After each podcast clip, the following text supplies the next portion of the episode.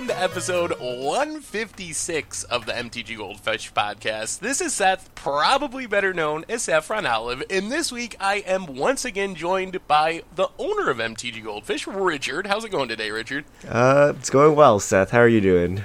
I am doing pretty wonderfully. It is an exciting time in Magic. We finally had Rivals of Ixalan release, which means we have kind of a super fresh tournament. Almost feels like we just went through rotation with the bannings. So this week, we're going to be talking about tournament results and kind of the new standard Rivals of Ixalan standard format.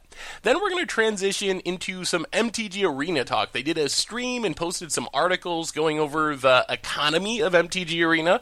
So we'll touch on that a little bit as well. And then, of course, wrap up with a bunch of fish mail questions. So, Richard, have you been keeping up on the new standard meta at all? What's your first take on this post banning Rivals of Ixalan standard? Yeah, so we we've had a few results. So it, it was actually strange because we didn't have a large tournament focused on the new standard. Usually, when standard comes out, you get like an SCG event followed by a Grand Prix, uh, but we didn't have any of that this time. What we had was a team constructed event, uh, which means you get a player playing Legacy, a player playing Modern, and a player playing Standard. So those results aren't aren't too good because it's possible that the Standard player just lost every single match and their teammates carried them to first place.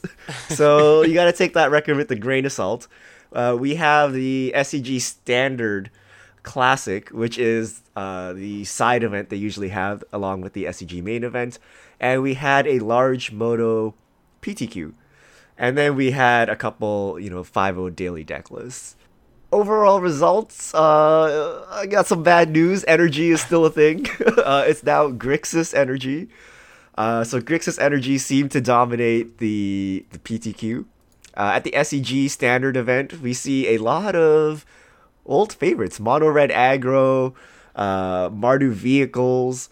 So I'm not seeing a lot of dinosaurs. I'm not seeing a lot of merfolk or vampires. Seth, you you've actually been playing the format on MODO. What what does it feel like? Do these results uh, look like what you're experiencing online?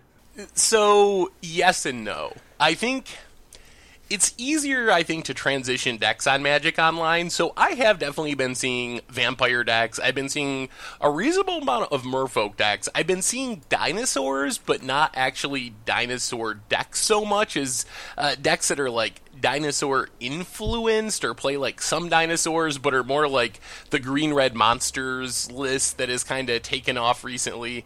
Uh, pirates, I haven't seen really at all. I have not seen anyone playing pirates, so I feel like the format I've seen does have more rivals of Ixalan in it than these tournaments do, but I think that might be just because it's really quick and easy to change decks on Magic Online compared to paper, and the results that we're seeing in paper are a lot of decks that people probably already had the cards for, honestly. Like Grixis Energy, if you've been playing Energy, playing Standard, you probably have these cards. Mardu Vehicles was the best deck in the format six months ago, so people probably still have their Heart of Kirans laying around. Same with Esper Gifts, has kind of been floating in the Tier 2 range for a long time.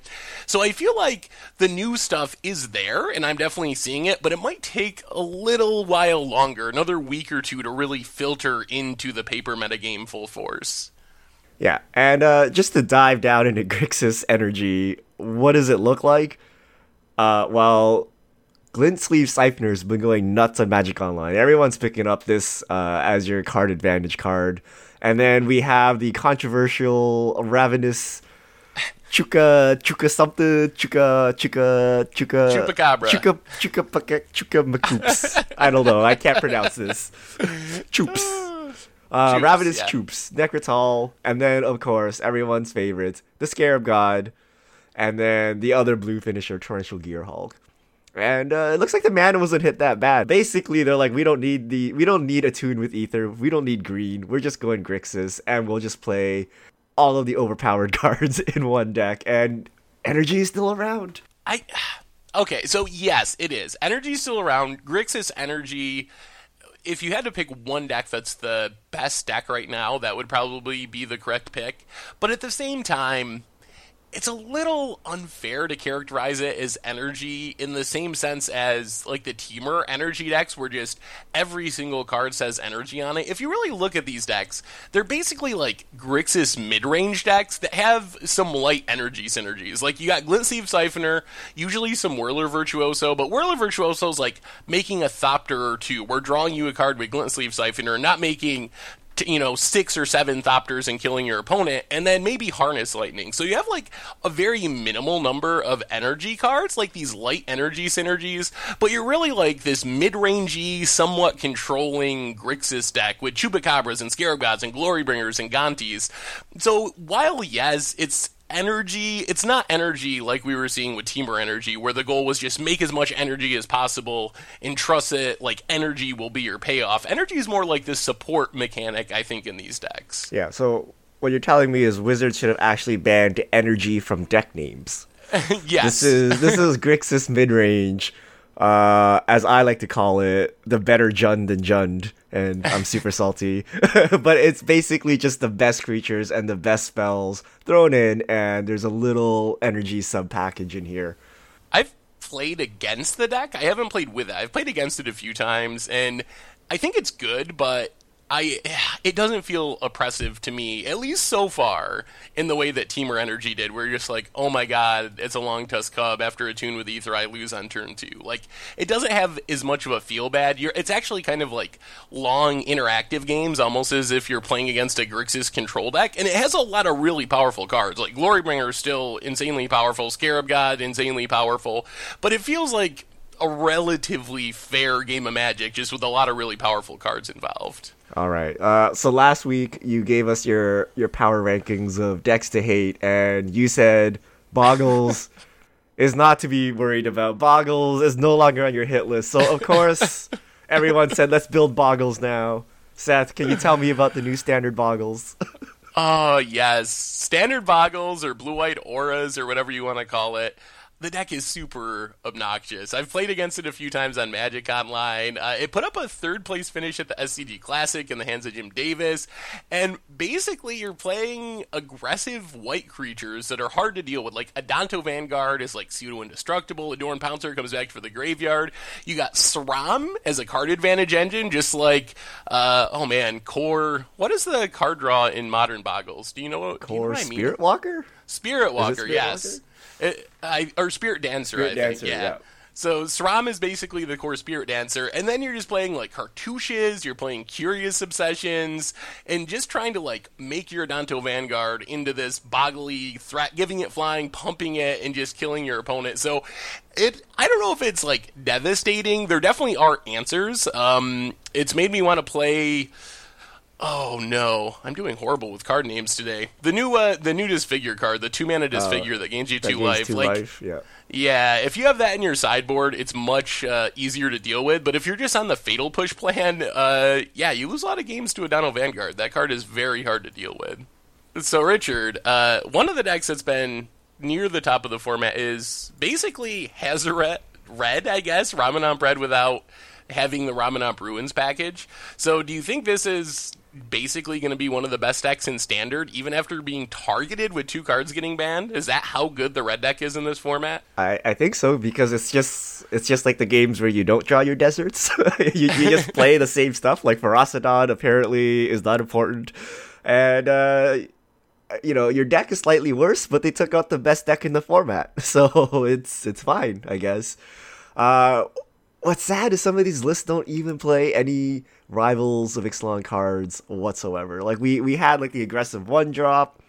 Uh, so we, we no one tried to go pirate or anything. Uh, we're just slamming Hazoret and Glory Bringers and Ahn-Crop Crashers, uh, Earthshaker Khenras. Basically, all the stuff we loved or hated about Mono Red is still here, and the deck is what it is. Uh, part of it is what you said. Like people still have their old standard decks. So if you're just showing up to the SCG Standard Classic, meta game is in flux. You don't want to invest too much money. Just just play mono red, right? We always say after rotation, the best deck is mono red or an aggressive deck. We kind of had a rotation with the banning of the top cards in the format. So so I'm not sure. I think mono red was just more favored and more likely to be played uh, this weekend. We'll we'll see how it goes going forward. But the deck is strong. Uh, at the end of the day, Hazoret is still Hazoret. Glorybringer is still Glorybringer. So it, it will be a strong deck going forward, I think. Yeah, I agree. I think that, that red is still there, and we, we have seen some new stuff out of the rivals of Ixalan cards. I think the biggest breakout is actually somewhat surprisingly because we might have underrated this card a bit, but Rekindling Phoenix has been making his presence felt in a bunch of different deck lists. Uh, Ravenous Chupacabra is, I think, the number one most played card at the moment from the set. Also, Jadelight Ranger is showing up as kind of like the new Rogue Refiner. Even some of the mid-rangey decks that used to be kind of like Temur Energy are less energy now, but still have Jadelight Ranger as their three-drop get value when it enters the battlefield thing. So we're seeing some new things, but I'm really hopeful. The metagame seems fairly wide open at this point, and while that'll probably change as we get more tournaments, I think we will start to see more Rivals of Ixalan cards uh, seeping in because there is like a real card availability issue when the set releases on Friday and you got to play a tournament on Saturday. You either have to just you know pay the pay the pauper Piper, Popper, Paper, and, uh, Popper, uh, Piper, Grand Prix, Popper. Yeah. you either got to pay the inflated prices on release weekend, or just play your old cards and wait for the prices to go down a little bit. So, yep, I agree. Uh, so, any other thoughts about our fresh new standard meta, Richard? Are you overall are you happy? Like looking at this, I know it's only one week, not a lot of data to go off of, weird tournament structures with the team thing, but are the bannings working right now? Just uh, after week one, are you happy?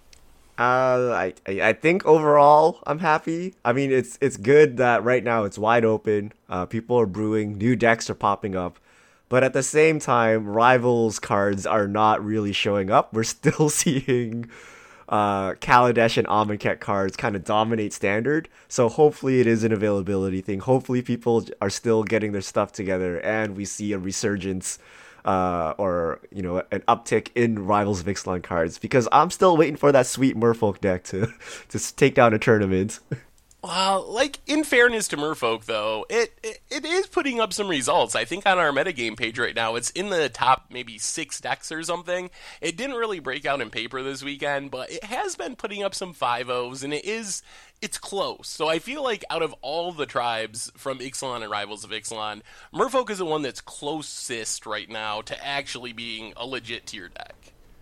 We just need a we just need another another wave of bannings if we can get there.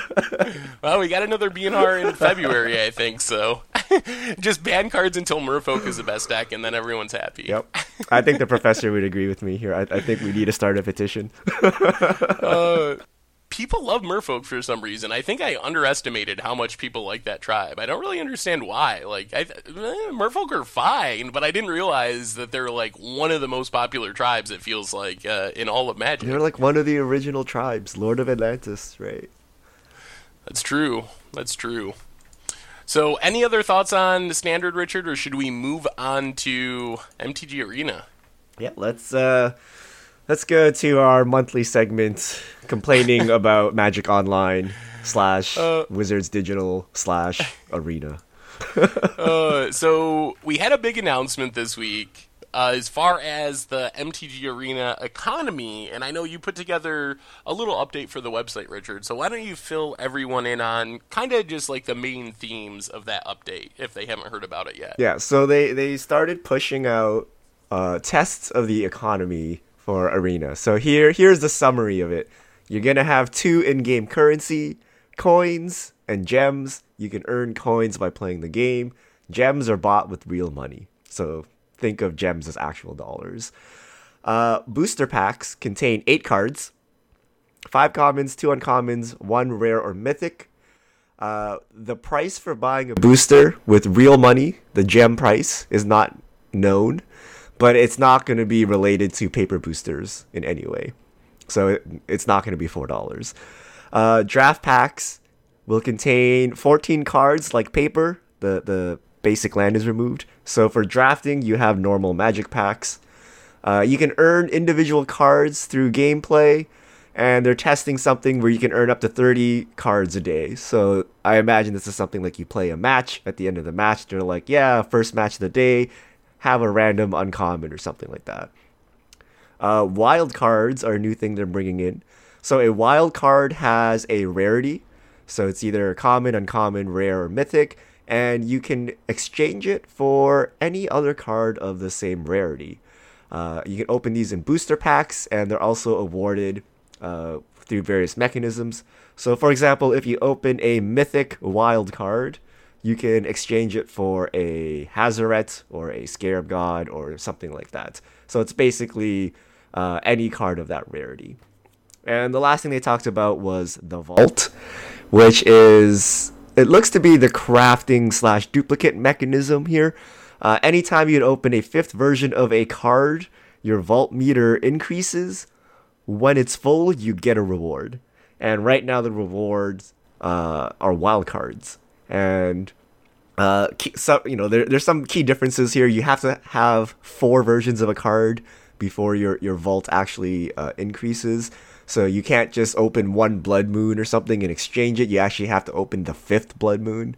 So there there's some minor subtleties there, but that's the new crafting slash exchanging mechanism.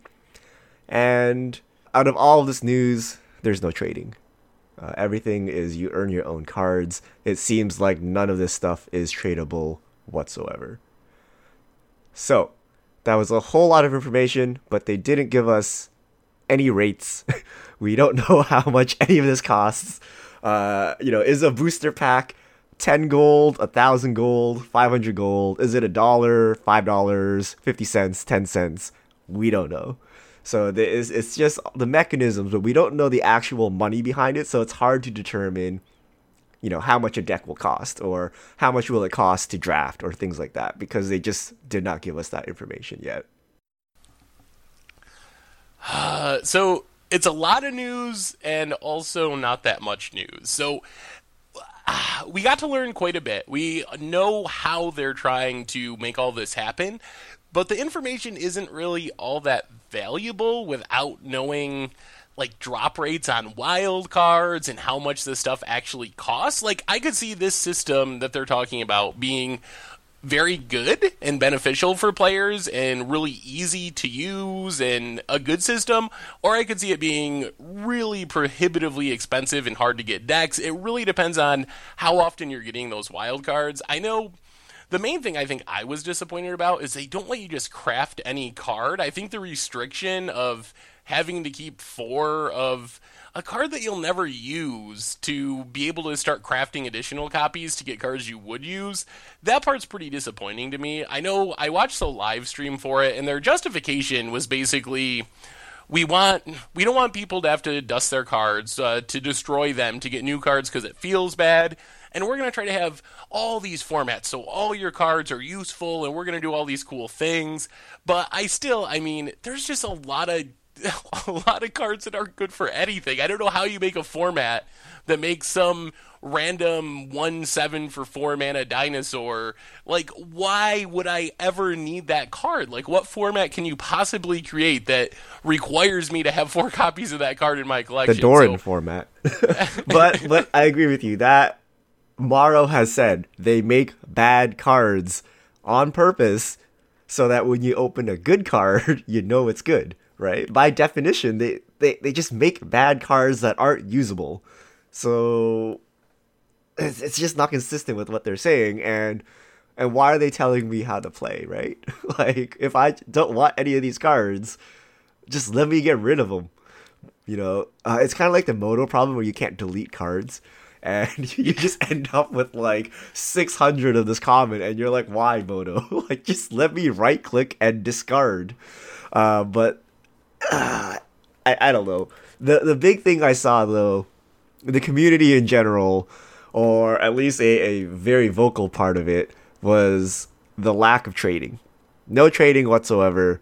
You know, Magic the Gathering, the TCG, uh, is actually not a trading card game, it's a collectible card game in the digital world.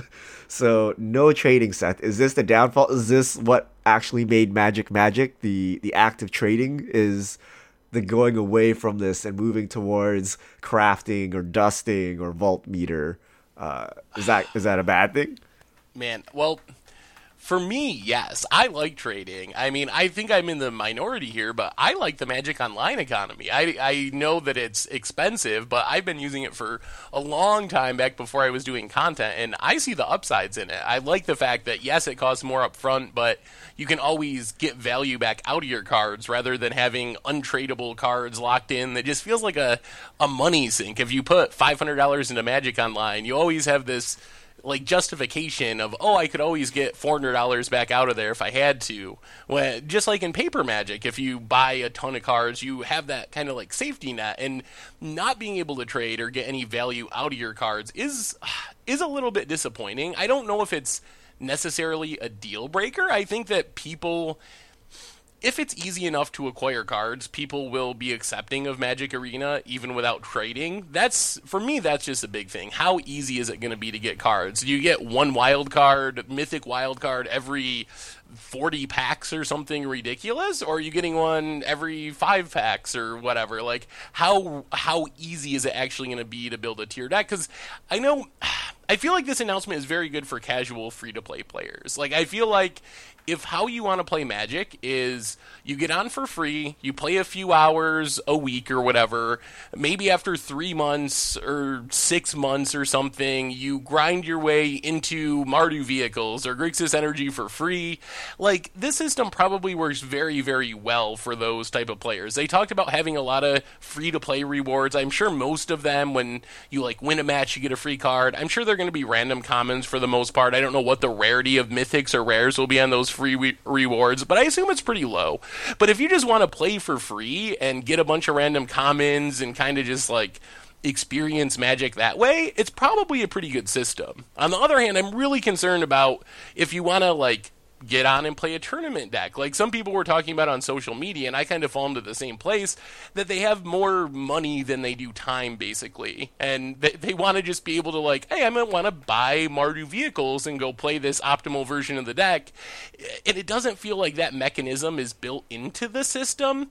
Again, it depends on the wild cards. If you're getting them at such a great frequency that you buy 100 packs and that lets you dust essentially into a tier deck, that would be great. But based on having to own four of a card before the dusting starts and all that stuff, it feels like you're going to have to buy a lot of packs. It's going to cost a lot of money to actually just buy a tier one deck without spending hours and hours grinding. Yeah, you make a, a, a lot of points there. So let me let me ask you a question. If we could trade, but you weren't allowed to sell digital products for money, would that be okay? Right? So I guess this is like the Pokemon TCG model. You can trade with anyone you want, but as soon as you link it with a dollar transaction, let's say a bot chain wants to sell cards for money, they'll go and ban your account, right? So effectively, you get trading, but you don't get the ability to cash out. You don't get the ability to, you know, have bots run services to help you build your decks and buy them and stuff like that. Would, would that solve anything? Assuming that cards were cheaper to make up for the fact that you're spending uh, real money for something that you never get real money back out of. Uh, so if the if the prices of the cards were reflected in that, I think that would be a big step in the right direction. I know you've mentioned before like an auction house or something along those lines. Like I think there's definitely ways to have trading and still not have the real world economy part of it. And I think that those systems would be a lot easier. Like my big concern, and I said this way back in I don't know November, whenever I wrote my article about my questions for Arena. Like my number one thing is, can I just like give you X amount of money and have deck Y? Like that's what I want out of Magic, and I don't feel like that's built into the system. Yeah, the answer so is no, Seth, because yeah. if you do that uh, so if, if WotC does that directly, it means they're assigning card value or value to the cards inside, which then makes it gambling, right? The the reason why WotC never talks about card prices, you know, never does any of that is they're afraid of getting hit by gambling restrictions. So there there will never be a time where you can go to the store and buy a Hazoret for 10 bucks off WotC. I can almost guarantee it. Like they, they will not ever do that. If you want to do that, the only hope is that WotC puts up a marketplace so that someone else can put it up for sale. You know, they can assign the value to that card and you buy off them. Basically Cardhoarder. right? So WotC, if they wanted the ability to exchange for real money, they could do uh, an auction house or a marketplace where, for example, anyone can list a card for any amount of real dollars. So I can put up a Hazoret for ten dollars, and when it gets sold, Wizards takes a cut. They take five percent, ten percent. They have, they essentially become the TCGplayer marketplace, and they get a cut of the entire secondary market. The problem with doing this is though, it's hard to give out free stuff. Like they can't give out a you know a Hazoret you know, for the first time logging into your account because that Hazoret is actually worth money and people will cash out, right? They're basically printing U.S. dollars at that point, which uh, they, when you have an economy, you, you don't want to do that. So, yeah, it's so, it's the PucaTrade. Oh, oh puka okay, trade yeah, technique. yeah. So they can go from TCGplayer to the PucaTrade for, format, where you start printing free money into the economy, which is not good at all. So, so there are pros and cons there. I, I like the existing MODO marketplace of being able to take your money back out, right? If if I'm gonna put a thousand dollars into this game, which is a ludicrous amount of money, but like a third of a legacy deck or something, right? I would like the ability to take my money back out.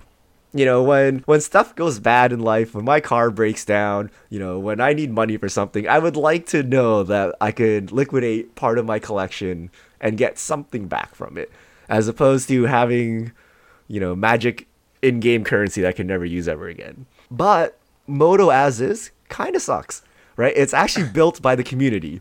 When you buy a car, you know, a deck from a website, that's that's like MTG Goldfish, that's Cardhoarder, right? The cards are delivered to you by bots built by Cardhoarder. uh, if you actually tried to build a deck on Magic Online using only wizard stuff, it would be the most horrendous experience like you have to sit on the market boards, trade, you know, for four Hazorets, for four Glory Bringers. You'd have to do this all manually. It would take you literally like weeks to assemble your deck, right? And you know, it's just today we have all of these third-party sites that kind of come in and make it seamless, right? It's actually magical that you, you know, you watch against the odds, see the deck, click a button, and two minutes later it's sitting in your MODO account, right? But none of that is built by wizards. It's all built by other people. So if you take that all away, and what Wizard actually built is actually pretty unacceptable. So I, I they, if they want to take this marketplace, they got to do the whole thing, which means in-game marketplace, in-game auction house, take a cut of it. But I, I just think Wizards doesn't want real money whatsoever. It opens up to gambling.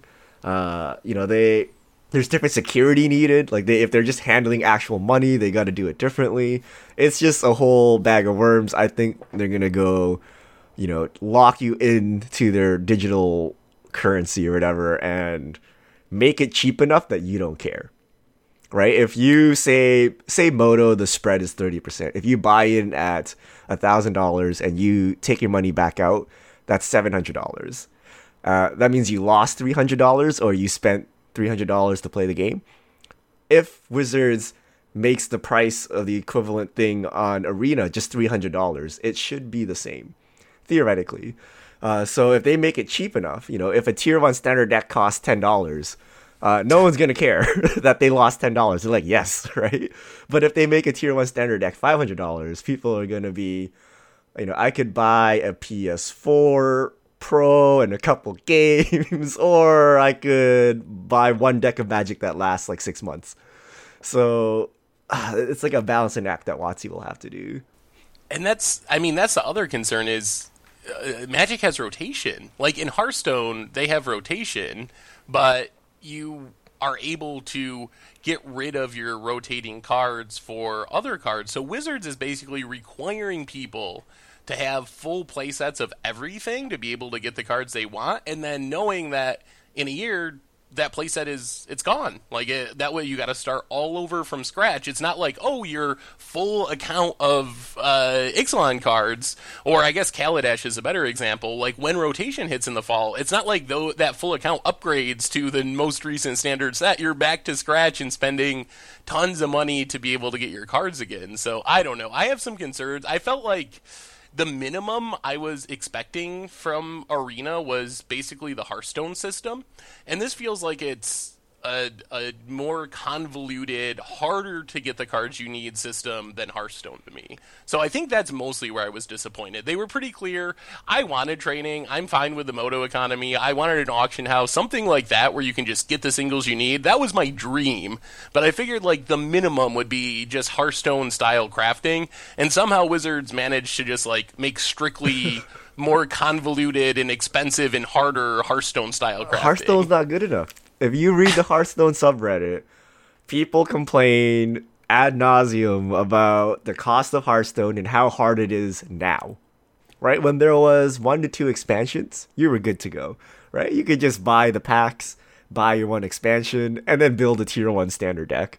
Now there's just too much stuff you need to buy that it's actually pretty expensive. And you have to keep doing it and keep doing it and keep doing it to stay relevant.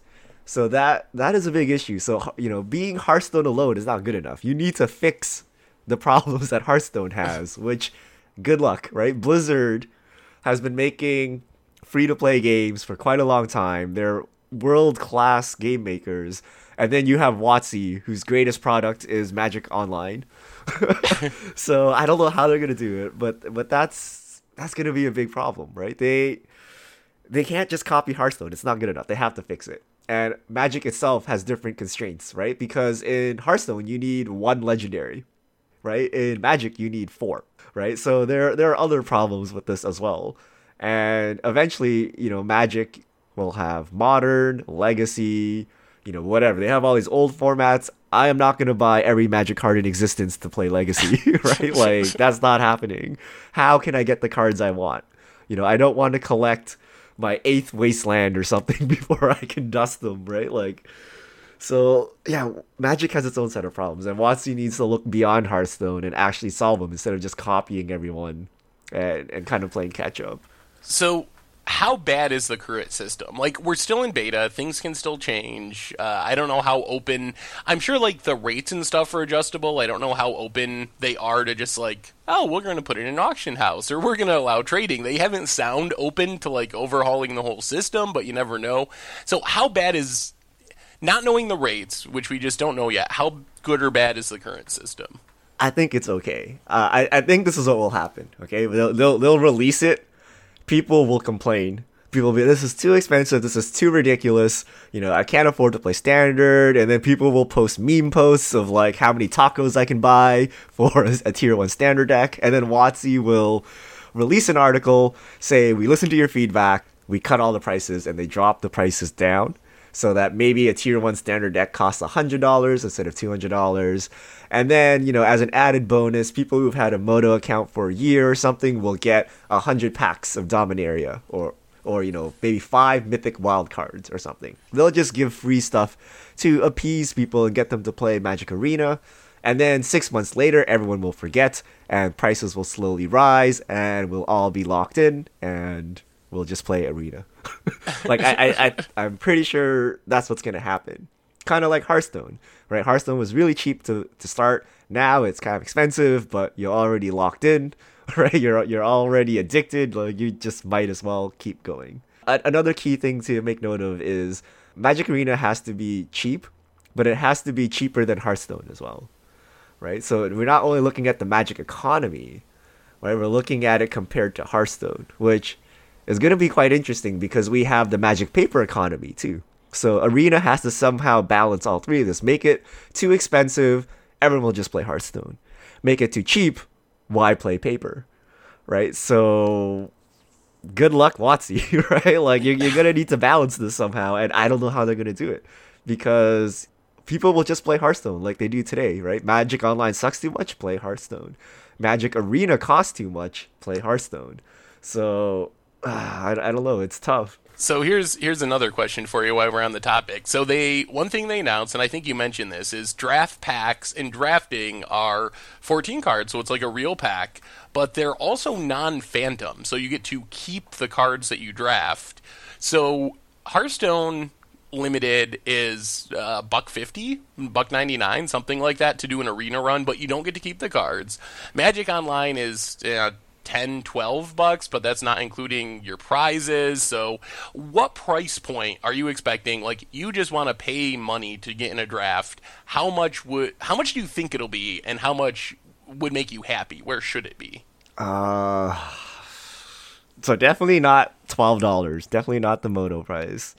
Like five bucks. I I don't know. It has to be cheap because this stuff is locked in and you know we, we can't just incinerate money right? It depends on how much free gold you get every day. That, that's the real question. Like how many days of free stuff do you need before you can play a draft?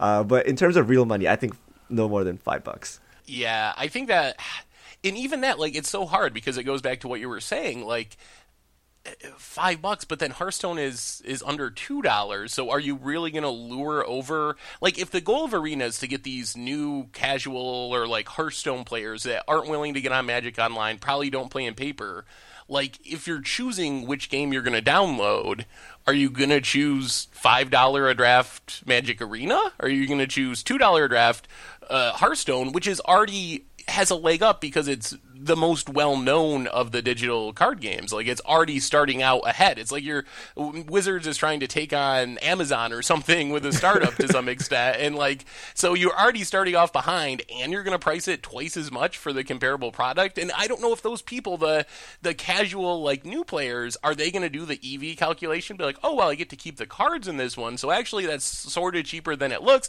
And if they are, then you're getting into the MODO territory where I can make good arguments that a draft costs four dollars on Magic Online when you include prices and you include EV. But most people don't think that way and want to run through this complex EV calculation when they choose like what what draft they're going to play. So I uh, I don't know how they can hit a price point that's going to make people happy. I don't know if it's even possible. We already know people don't do EV calculations. Most people think whatever money I put in is lost forever and it better get me the entertainment I want.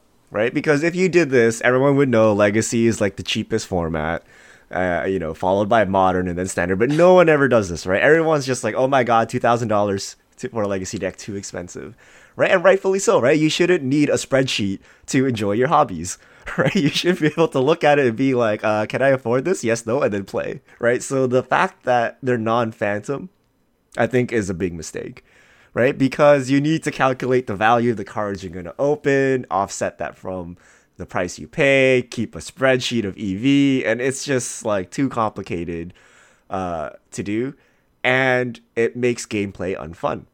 Right? If you open a pack and there's a mythic that you need for your standard deck that is terrible for your limited deck, you're you're priced into foil Goyfgate, right? You're priced into taking that mythic for your deck uh, because this is non-phantom. You can't play the optimal way, you need to go, you know, money draft. And I think that's a pretty negative aspect of the game, and I don't know why they would kind of force this in.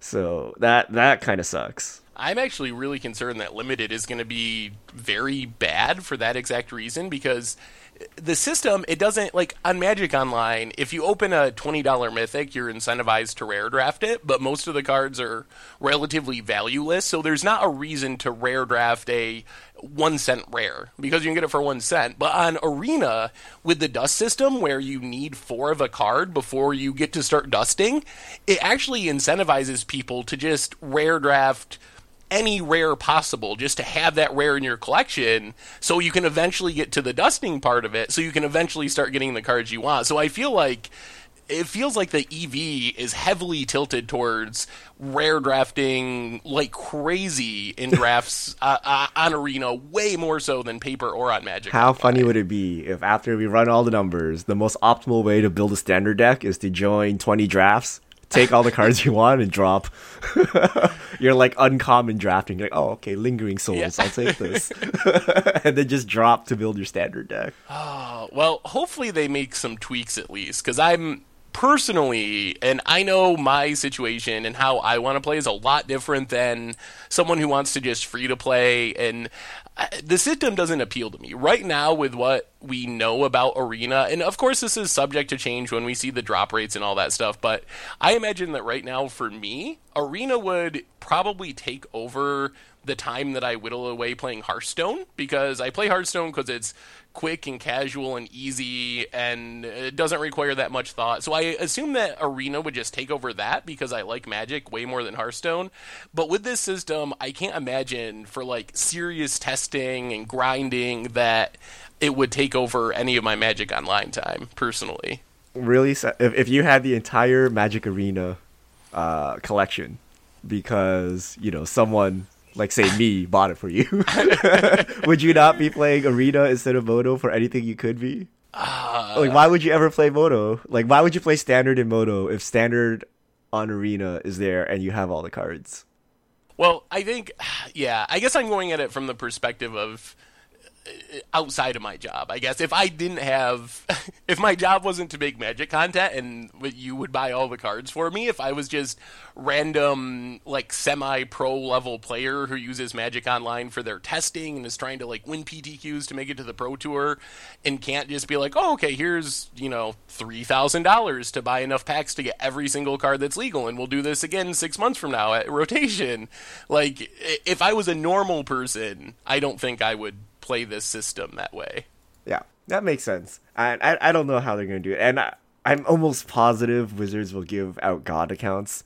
Uh, they already do it for the coverage team. Basically, an account with all the items in it unlocked for promotional purposes. So they'd give it to you know Channel Fireball, Star City Games, hopefully us, and we wouldn't have to buy all the cards. But for everyone else, right, for the grinders who aren't sponsored, right? They kind of need to buy all the standard cards, right? Uh, if they want to be able to swap between decks, try new things. And to them, I think that's the biggest hit because the casual free to play players, well, they're free to play anyway, or they weren't gonna play, so it's not too much of a cost. But for the person that wants to play, you know, wants to run the gauntlet, wants to play the top three standard decks, they're gonna have to buy all of standard, and that's gonna be expensive. And that's going to be expensive the first time, but remember, Standard rotates their new sets over time. It's going to add up and get worse and worse and worse. So those people get hit the hardest. Uh, but unfortunately, they're the minority, right? There's not that many of those people, so I think WotC's kind of gonna sweep them under the rug. So I think if I had to make a request now, like the dream scenario would be some sort of actual trading slash auction house, but the more practical thing that I think Wizards could maybe actually do would be to to get rid of the crazy rule about needing playsets to be able to start dusting. Like in the Hearthstone system, I still think Hearthstone is way too complicated and convoluted, but you can calculate every pack I open, I'm going to get, I think it's like 40 dust on average or something. So you can know, like, if I buy this many packs, I'll get this much dust. Sure, there's variance, but if I open enough, it equals out. I can use that dust to get it to your deck. So you can, in a roundabout way, buy, buy a deck. It requires opening tons of packs, but you can, like, do the math and figure it out.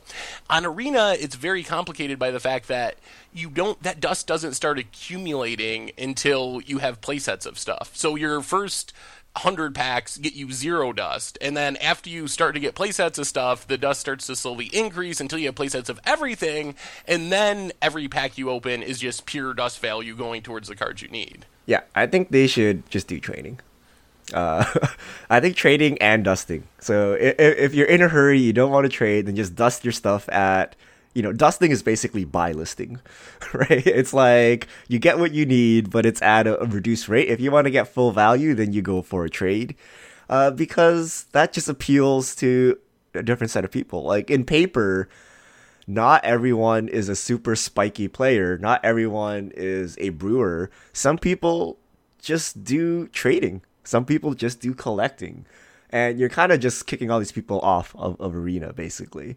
Uh, you're, you're saying on Arena, the only thing that matters is gameplay, no trading, no collecting, no finance, all that stuff.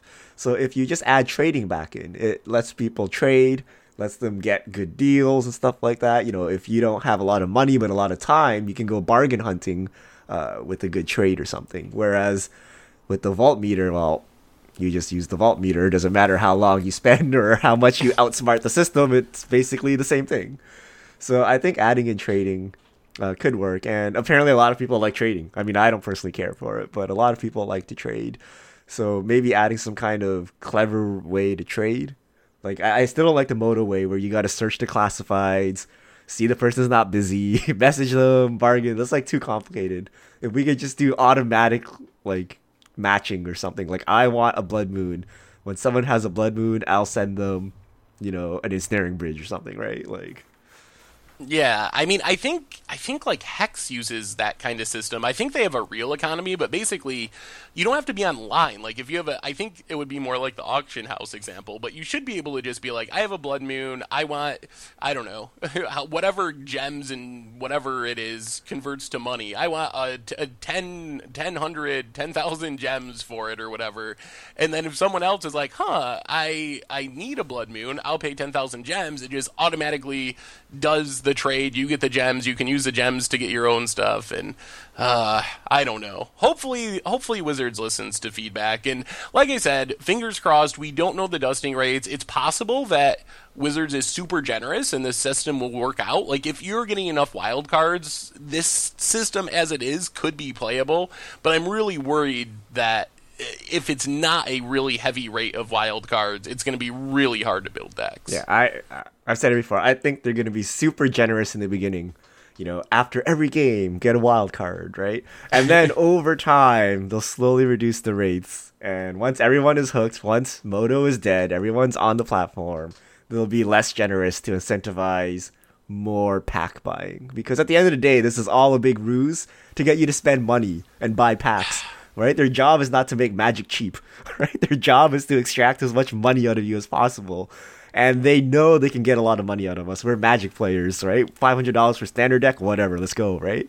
So, so they're gonna slowly up it until they get to that point. And I'm, I mean, this might be tinfoil hat, but I think that's the reason why you can't dust cards till you have a playset. Like they could say, "Oh, we want you to keep four copies of Shining Aerosaur because we're going to make a format where you need that someday." But I think the real reason is if you got to have playsets of everything, that's a lot more packs you got to buy before you get to the point of dusting. Like it locks you into buying more packs. So I don't know. That that's my thinking of it. I don't really buy the, "Oh, you need to keep all those cards because it feels bad and we got to protect you from yourself because you'll dust something that you'll want someday." Yeah, they, they, they got to accidentally drop the truth. It's like, yeah, we have to add the vault meter because the Hasbro shareholders will fire us otherwise. It's like, uh, I'm going to get fired this week. I, I need to increase revenue. And what better way than to, instead of having to have one card, have four cards? That's a 4x increase in revenue, my friends.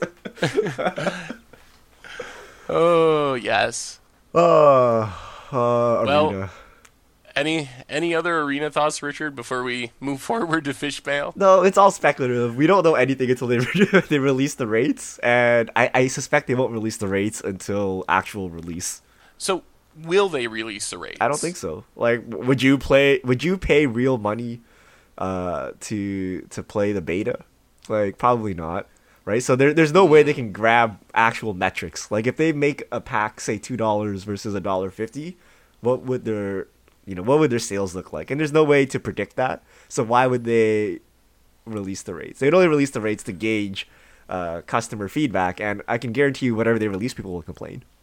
so so it doesn't even matter, right? So they might as well just release it live. That's I think they'll go with that. So we got to basically wait till it releases and then wait for people to start opening tons of packs, and then we can calculate ourselves like, oh, you get a mythic wild card every so many packs or whatever. I, I think they'll release like the drop rates, but they won't release the the gem price of packs or the gold price of packs until until like basically release or like maybe a week before release or something. and we don't know when that is, right? They still there's still no real dates in mind. It seems like if anything, they're running a little slower than I hoped. I guess like limited was supposed to be up a month ago, and hopefully it's coming up in the next update or something. They said. So, do we have any idea when the actual release would be? When it's ready.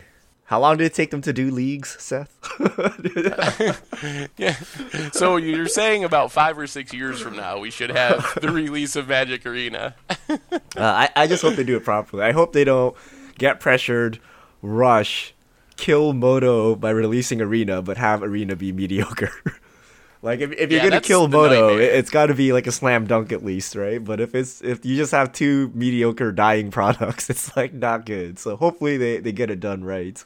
Yeah, that's that's what I hope so too. And honestly, I know I complain a lot, and I I have enjoyed Magic Online for a long time and used it for a long time, so I'm coming at the whole arena thing from uh, someone who has a long history with Mag- Magic's digital products, and the history has been very mixed. So I'm skeptical of this stuff naturally because of those experiences. But I really do hope it's awesome. Like I think the best thing for everyone is Arena is amazing and tons of new people start playing Magic and they're interested in Magic content and going to Magic websites and buying paper Magic cards and like that's that's the best for everyone. So uh, even though I know I come across sometimes a little bit a little bit skeptical and harsh, like I really would like to see it succeed if it is as amazing as it could be. Yep, well said, but there's no place for that on this podcast, Seth. We can only complain about Magic Digital. we can only complain about Magic uh. Digital because they always give us stuff to complain about.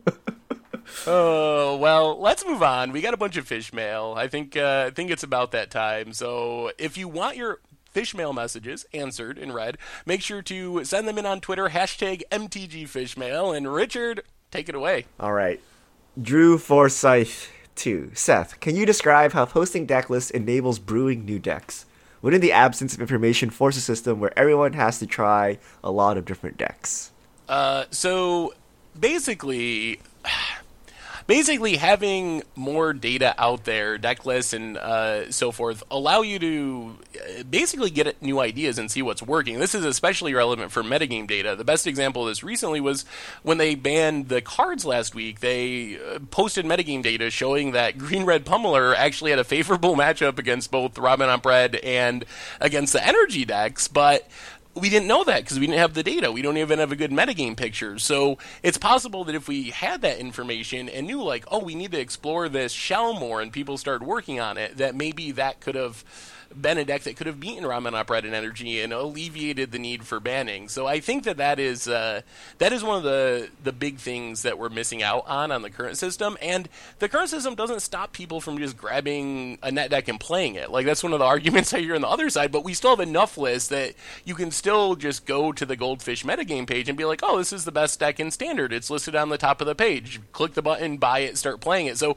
it doesn't prevent people from playing the best deck, but the lack of information means it's harder to find those decks that are below the radar that might be able to compete with their best decks. Yeah, I just want to add to that there there are brewers and there are tuners. So brewers kind of just build a deck out of nothing, and then tuners take kind of a rough shell that brewers usually make and fine tune it and make it work, you know, immaculately as a tier 1 deck.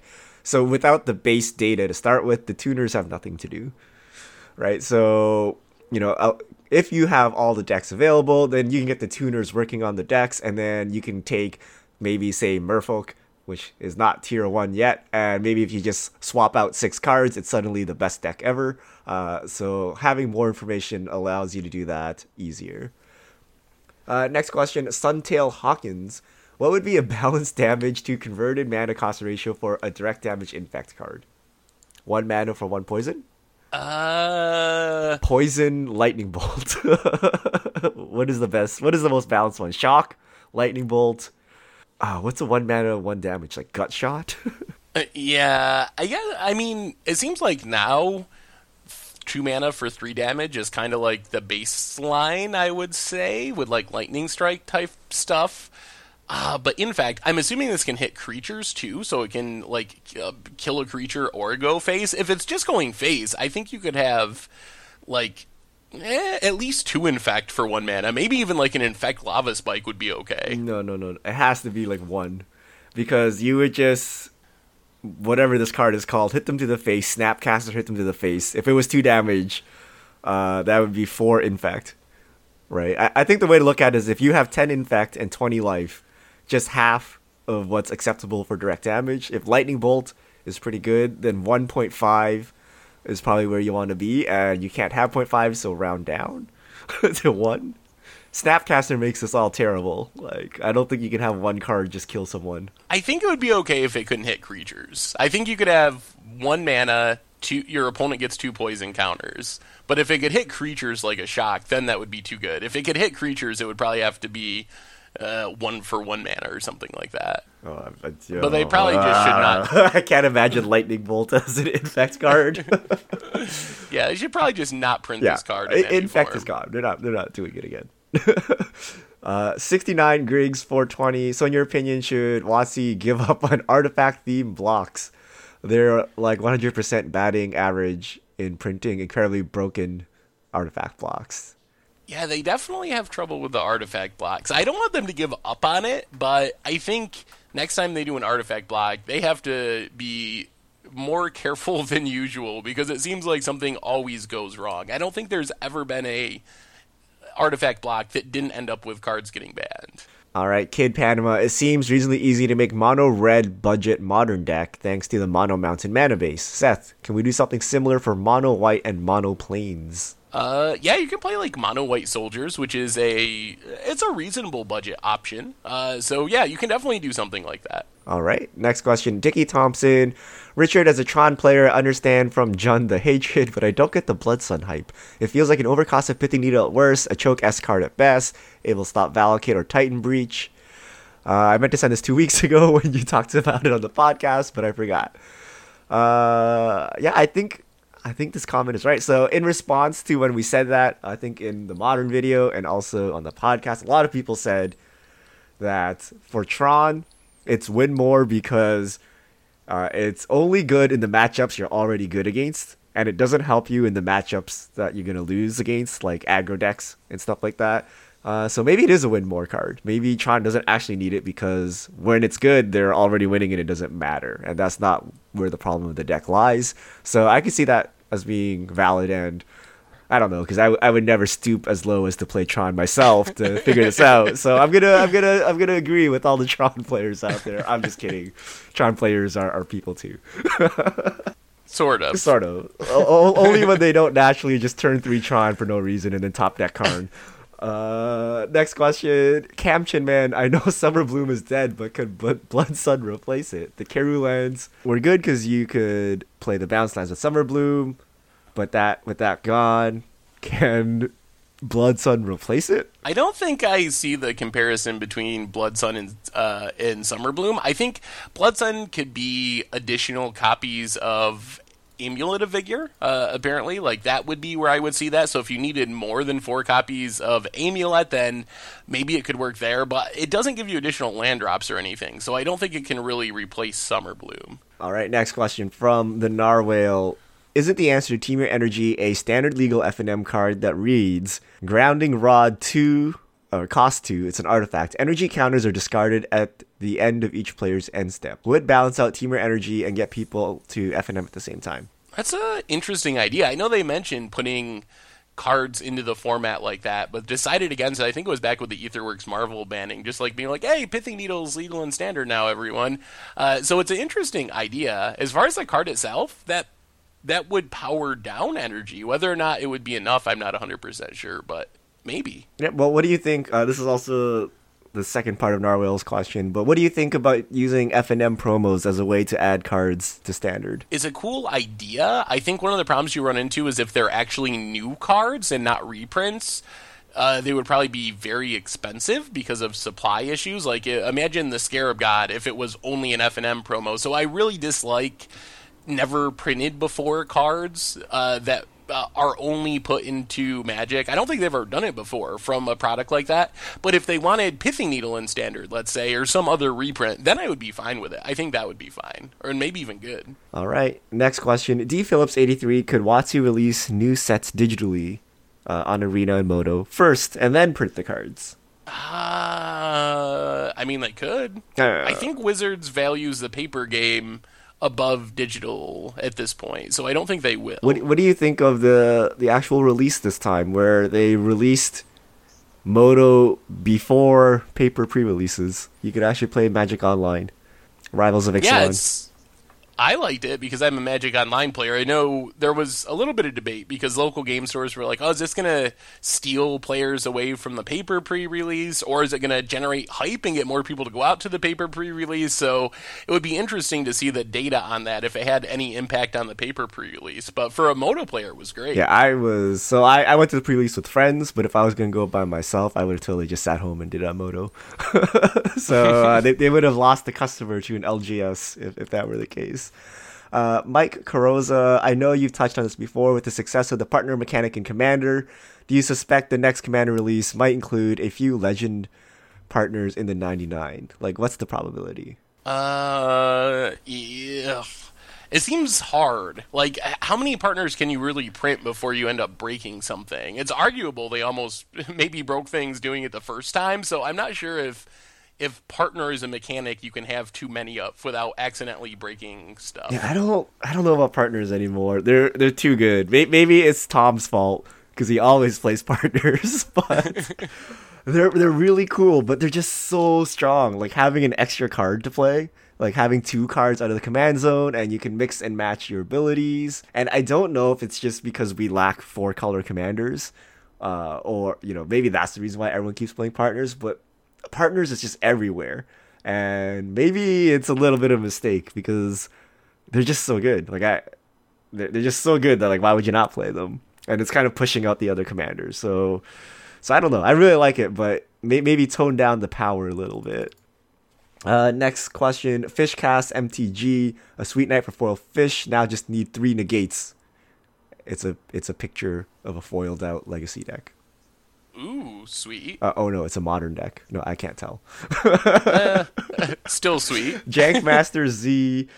Just finished episode 155. You rock. How about being our announcement? We add five cards to the core set that can be hosers for whatever's ruining standard. They can be marked with the year and expire. Sell them as singles through LGSs for two dollars each. That could be interesting. I, I, uh, yeah, maybe. I'm not sure. I've wondered about doing like a a ten card always legal and standard like supplemental product instead of like one of those horrible deck builder toolkits or something. Have like pithing needles and cards duress cards that should just always be legal and let people buy them for ten bucks for a playset of all of them or something. What what about like a non-rotating core set ever? just like here here's the set of stuff. You know, like negate is always in here. Uh, evolving wilds is always in here, and just have it literally be legal for every standard. without rotation. I, I, like that if it's a I think it would have to be a small, like maybe 20 cards or something. I don't know if you could I would want 200 or 250 cards that were always legal, but stuff like negate dur, uh, duress, that type of stuff. I would think that would be a cool idea. Lightning bolt, counter spell. yeah, all right, we're on board. Uh, Anthony Tracy 84. What if Standard adopted a rolling rotation? New set comes in, old set leaves, for rotation a year, while a set will be standard legal for two years.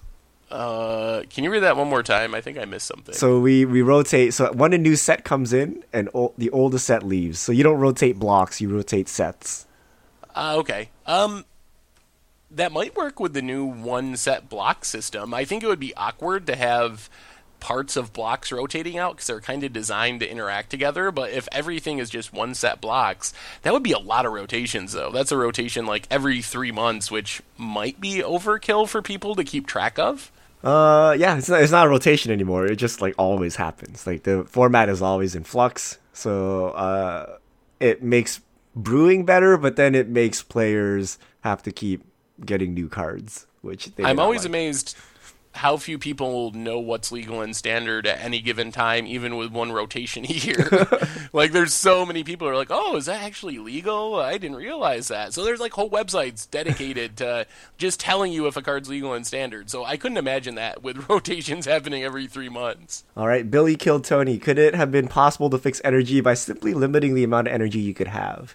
Uh, maybe stock up to six energy uh, at once, making decisions how to spend energy and playing energy producers more difficult. I mean, it would power it down a little bit. I still think it would be pretty good. You could, I think it would just incentivize you to use, obviously use your energy more quicker. Like play Whirler Virtuoso, make a couple Thopters, play the next one, do it again. So I don't know if it powers it down enough to make the deck fair, but it would make it a little bit more fair.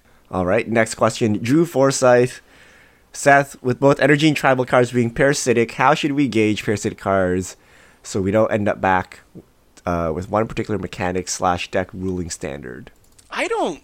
I mean, I guess tribal's parasitic, but it doesn't seem parasitic to me in the same the same way as energy was, where energy was parasitic almost in a historic way where even like your utility cards, Harness Lightnings, Attune with Aethers, were pretty much energy back in the height of the deck. So at least with the tribal decks, you're playing other cards from other sets as your support cards. All right, next question. Ex Capitano. Gilded Drake is the card I wished was not on the reserve list. What do you think it would do to standard slash modern? And what card do you wish to see in standard and modern the most? Seth, what does Gilded Drake do? uh, Gilded Drake, two mana, three three flyer. When it enters the battlefield, you basically exchange it with a creature your opponent controls. Wait, that's on the reserve list. It is. Oh, we we played that on uh, Zedruu decks. So I think it would not be very great in standard. I think it would be okay, but a 3 3 flyer is still. That's a big thing to give your opponent in standard when you could just steal their creature for like 5 mana with something directly. Uh, I think in modern it would maybe see. I don't even know. The only time I ever see this thing play is in Legacy, where uh, your opponent plays like a show and tell and puts in Emrakul and you put in Gilded Drake to steal it. That's the like sideboard tech for that matchup. So I don't know if it would actually see play. Uh, all right, uh, Miguel Izamat, have you guys had a chance to spend time with MODO's, or not Moto, Arena's new economy? Just wondering if it's condu- conducive for streamers switching from MODO to Arena.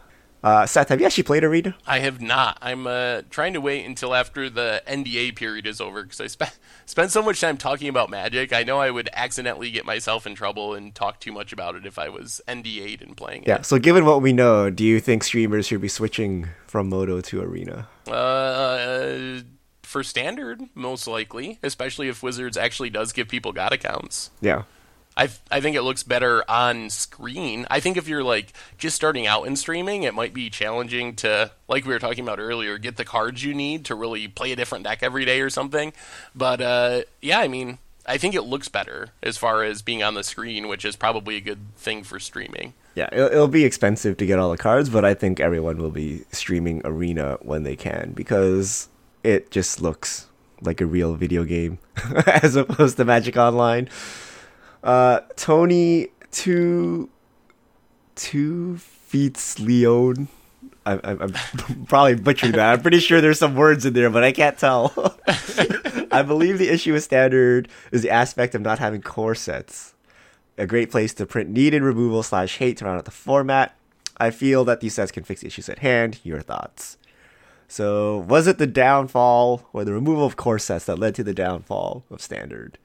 And we're getting core sets back, by the way. Yeah, I think it contributed, and we'll. I guess we'll get a pretty good sense in another year or so once we have core set back. If things fix themselves, then that would support that argument too.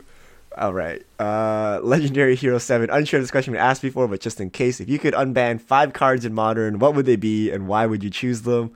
Also, what's the one card you never want to see unbanned for Modern? Uh, oh man, I know my I know my answer for that last part.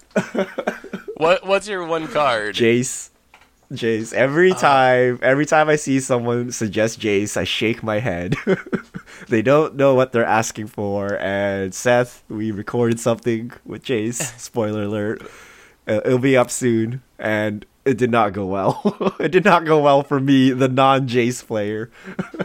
Uh, yeah, I mean, Jace is a fine answer, although I think it really pales in comparison to like Skullclamp or something. Like, there's some really busted Oh, yeah, stuff. I guess. Blazing Shoal, but yeah, Jace probably. I'm coming around to it. Probably not being unbanned. On the other hand, as far as cards I would unban, uh, let's go Splinter Twin, Stoneforge Mystic, Bloodbraid Elf. Uh, now I'm kind of getting stuck past Birthing Pod. that. I, Birthing I'm fine Pod, with Birthing sure. Pod. And uh, maybe I think one artifact land, the blue one, so you can play it with Tezzeret, uh, Seat of the Synod. I think if you just unban one, it wouldn't break Affinity too much, but it would be really powerful with like Thirst for Knowledge and Tezzeret decks. All right.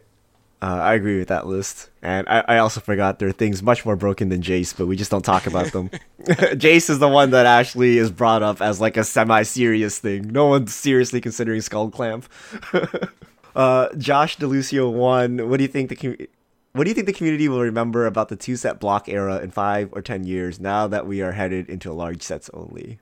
I think it will be looked at, back on as probably the the worst time, one of the worst times in standards history. No, really? Because of all the bannings? The bannings, the format wasn't great. Maybe the two set block potentially like combined with the rotation changes going back and forth maybe contributed to the fact there were so many bannings so i don't think it'll be remembered fondly Ah, I, I don't know. I think people remember fondly. I think I think five years from now, people remember it's like, oh, you know, creatures today suck so bad. Remember when you could Hazoret into Scarab God? That was that was the dream.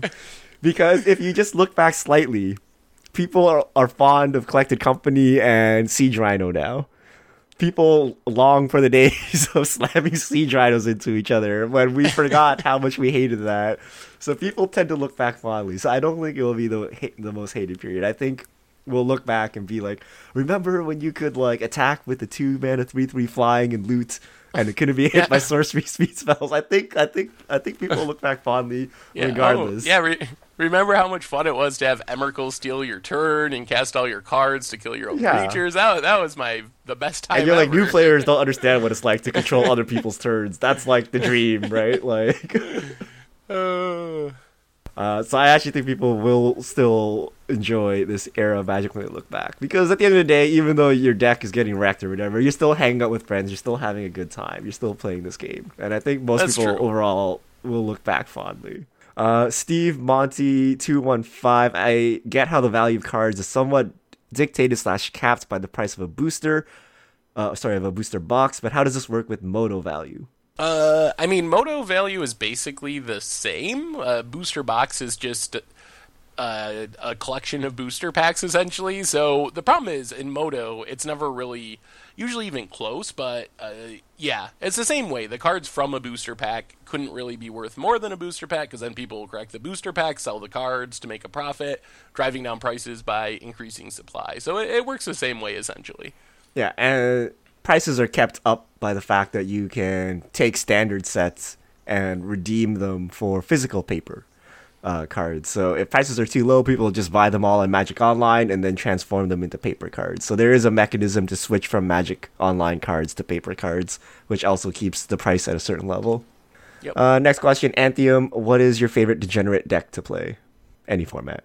Uh, probably free win red. Just turn one blood moon. That's that's my favorite thing to do in all of Magic. Does, does Death Shadows count? That's the most degenerate deck I'll play. uh, I don't know. I don't like. I don't like combo decks.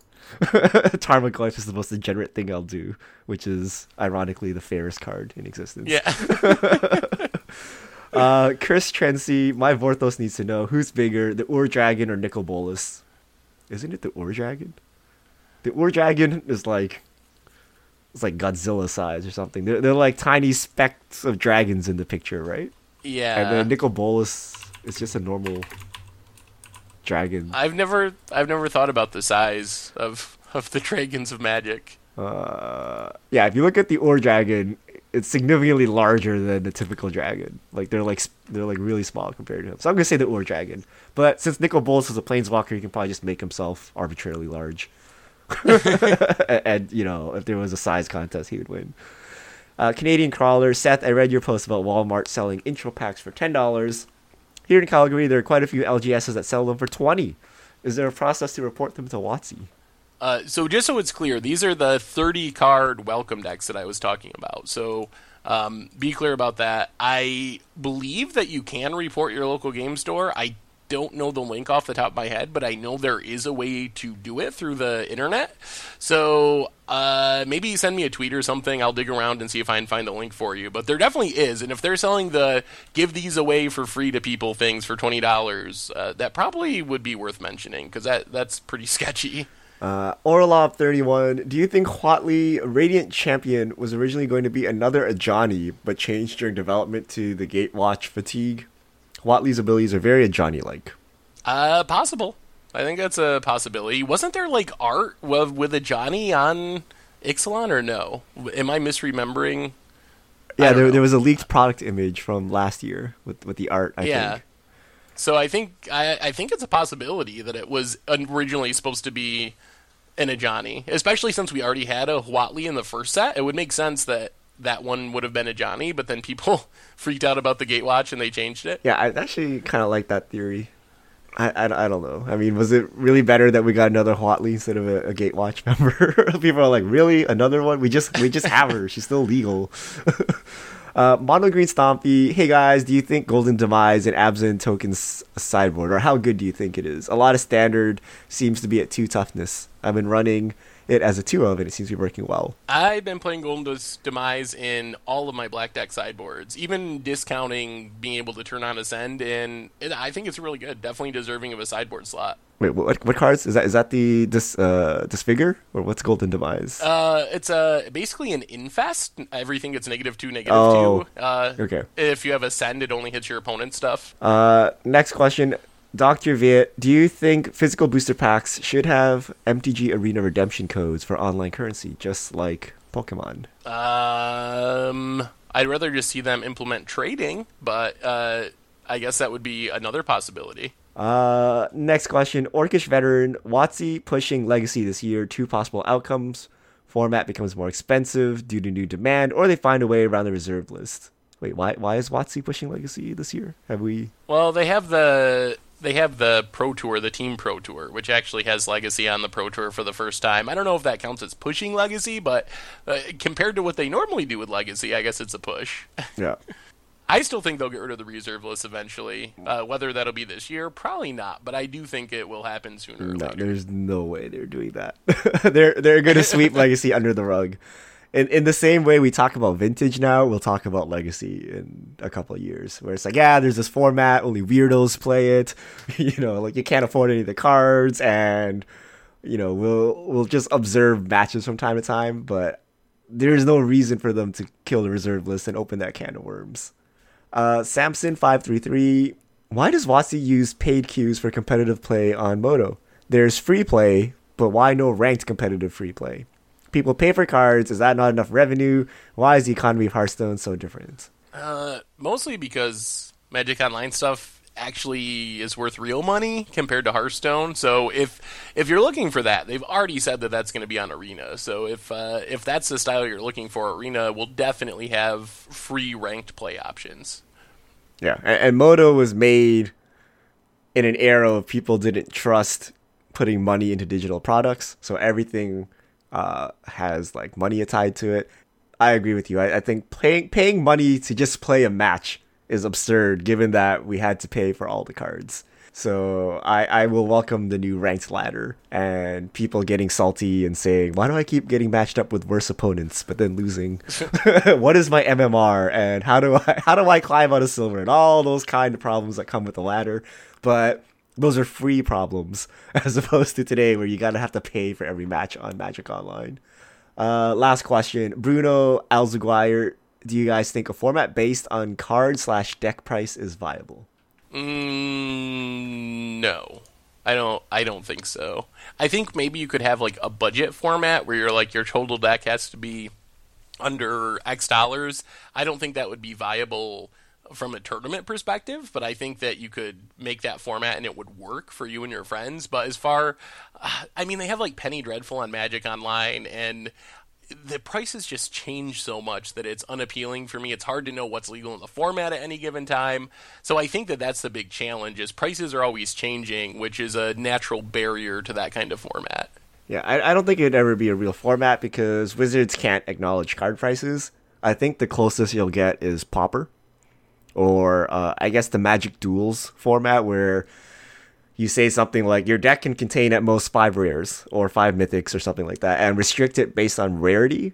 But I don't think you could ever say ten dollars, hundred dollars, or something like that because Wizards will never support, you know, stapling prices to cards. Yep. Very true. All right, that's all our questions this week. Thank you everyone for sending them in. If you have any questions, send them to the hashtag MTGFishmail and we'll get to your questions on air. Whew. Well, that was a long one, Richard. I think we ran a little bit over time. So, anything else on the way out the door today? Uh, no, we have Pro Tour in two weeks, right? Two weeks. Two yep. weeks, Modern Pro Tour. Uh, do we have a big standard event? When's the next standard event, Seth? Is there a standard event ever? Uh, I do not believe there is a standard event until after the Pro Tour. Uh, there's not a GP until after the Pro Tour, uh, limited if there is a GP next weekend. And I believe that the next SCG event is modern, and then they take a week off for the Pro Tour. So I think we're looking at a few weeks until we have a big standard event. I guess like SCG Classics maybe are kind of big, but no GP SCG Open level stuff for a few weeks still.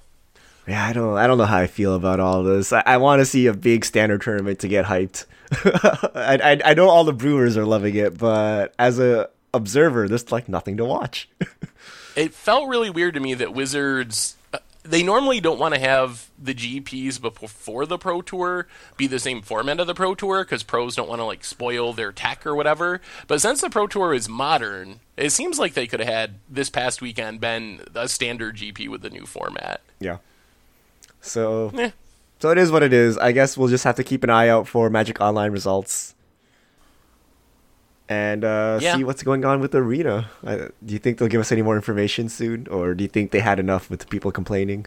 Uh, I think it's going to be a bit. I think we'll they keep doing the streams and showing off like gameplay and the changes that they've made, but I think before we get real economy answers, I expect that it's. I don't think anything's impending on that. Uh, I'm so tempted to play. I really want to play it, but like Seth, I just don't want to accidentally spill things with the NDA, so I'm waiting for the open beta. But I just I just want to see the dinosaur animations. That's all I want to see. oh man, that's that's the other reason I'm not in the beta is I don't want to see the dinosaur animations. Come on, Seth. I want to see a big merfolk like splash onto my screen. it's got to be coming soon because originally they had said the start of 2018 is when they were going to have streaming going and open beta. So uh, I assume they're a little bit behind schedule, but I also assume that it's probably not that far in the future that we'll be to that point. Yep. Anyway, I think that brings us to the end of episode 156 of the MTG Goldfish podcast. So, thanks everyone for hanging out. We'll be back next week to talk Pro Tour preview and all that fun stuff. So, until then, have a wonderful week, and uh, yeah, we'll talk to you soon.